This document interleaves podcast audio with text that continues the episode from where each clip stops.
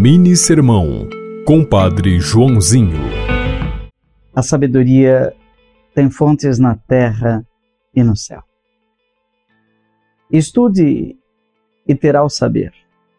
Reze e será sábio. Saberá com sabor. Muitas pessoas ouviam Jesus pregar com autoridade e se perguntavam como ele conseguiu tanta sabedoria. De onde ele recebeu tudo isso? É claro que a sabedoria de Jesus vinha do céu, mas também da carpintaria de José, onde ele aprendeu o significado do trabalho e que Deus trabalha sempre. Aprendeu também com Maria. Quantas conversas! Talvez sobre a semente e sobre o semeador que saiu a semear.